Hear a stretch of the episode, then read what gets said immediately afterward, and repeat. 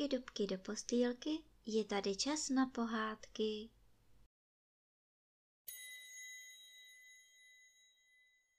Tentokrát vám budu povídat pohádku Žabý král a neb železný Jindřich. Za starých časů v dobách, kdy se ještě dbalo na dané slovo, žil jeden král, který měl velmi krásné dcery – z nichž ta nejmladší byla tak krásná, že se samo slunce, které toho vidělo již tolik, nad tou krásou podivovalo vždy, když dívce svítilo do tváře. Blízko královského zámku se rozkládal černočerný hluboký les, ve kterém byla pod jednou stařičkou lípou studna. Když byl horký den, Nejmladší princezna vycházela do lesa, posadila se na okraj chladivé studny a když měla dlouhou chvíli, vzala zlatý míč, házela ho do výšky a chytala. A to byla její nejoblíbenější hra. Jednou se ale přihodilo, že se zlatý míč nevrátil do princezniny ručky.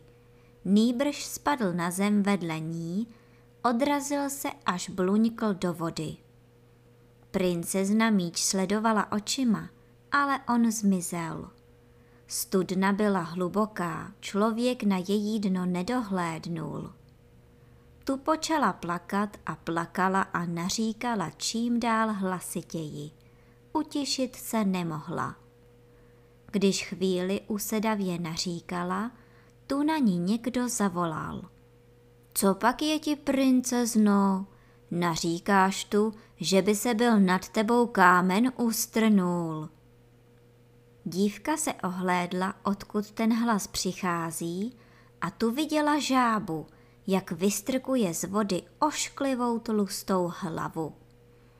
Aha, to jsi ty, stará skřehotálko? řekla princezna. Pláču pro svůj zlatý míč, který mi spadl do vody. Uklidni se, já ti mohu pomoci. Co mi dáš, když ti přinesu tvoji hračku zpět? Odvětila žába.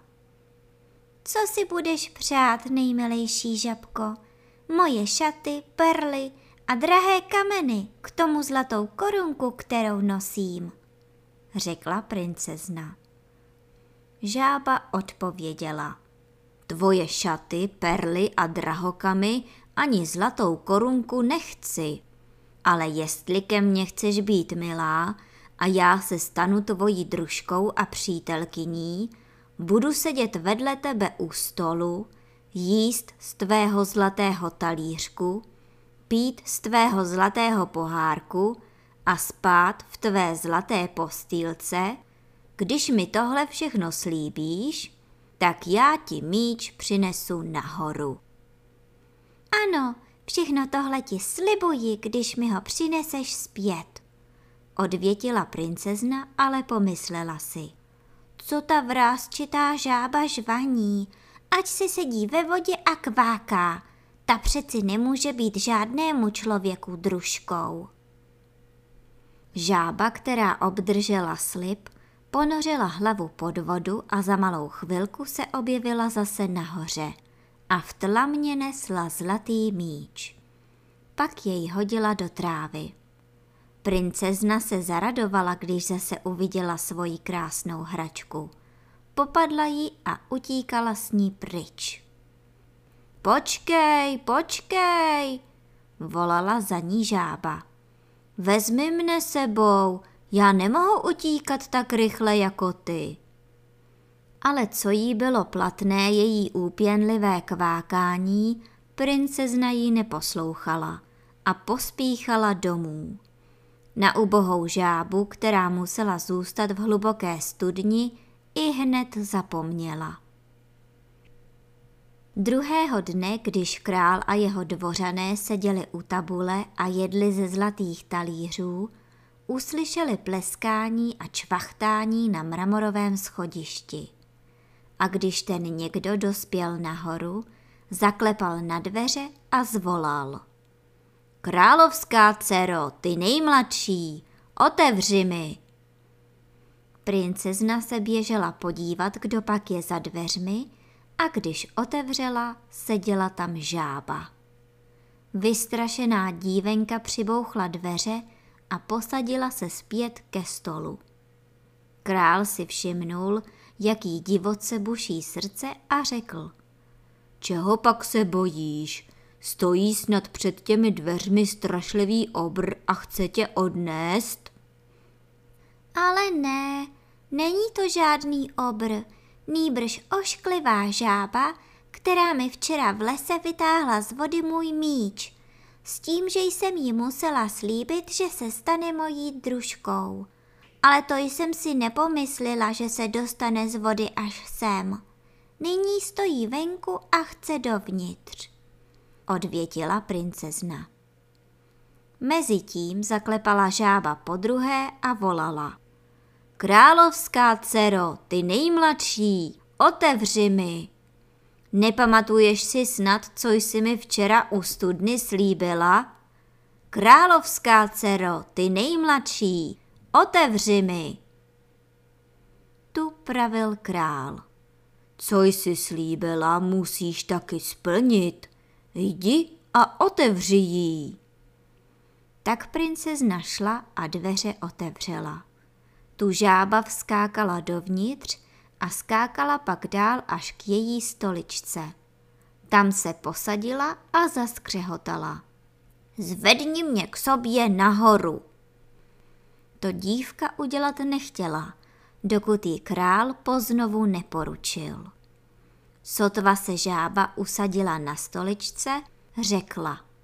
Nyní mi přistrč blíže svůj zlatý talířek, abychom mohli společně jíst. To princezna sice udělala, ale každý viděl, že velmi nerada.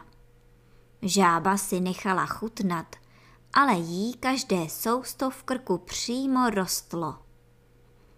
Po chvíli žába pravila.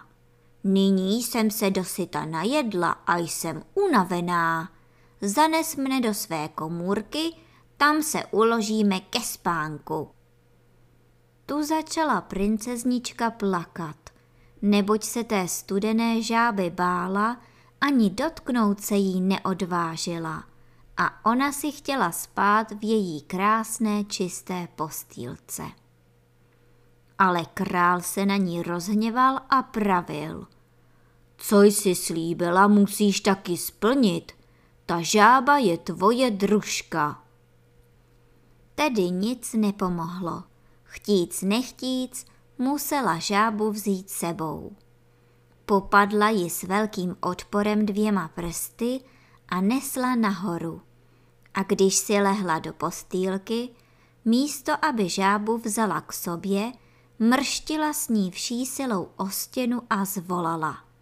Teď dáš pokoj, ty hnusná ropucho. Ale světe div se. Na podlahu nedopadla mrtvá žába, nýbrž živoucí mladý princ s nádhernýma očima. A ten byl nyní po právu a podle vůle jejího otce její milý druh a manžel.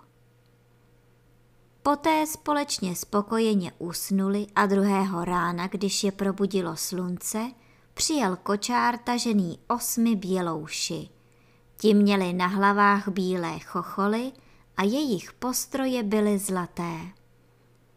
Stál u nich sloužící mladého krále, byl to věrný Jindřich. Ten se velice rmoutil nad tím, že jeho pán byl proměněn v žábu. Své srdce si musel spoutat třemi železnými obručemi, aby se mu samým zármutkem a bolestí nerozskočilo. Kočár měl mladého krále zavést do jeho říše.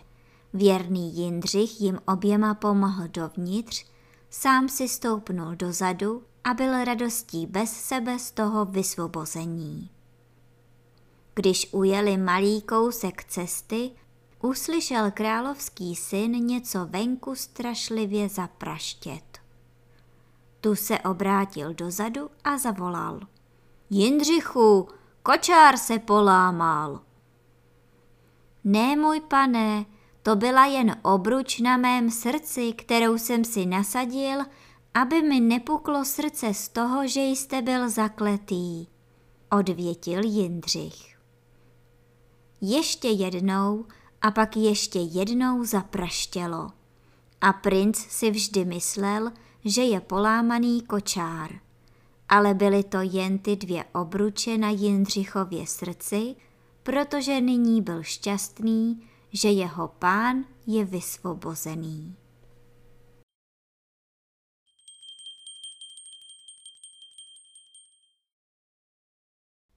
A teď už zavřete očička a krásně se vyspinkejte.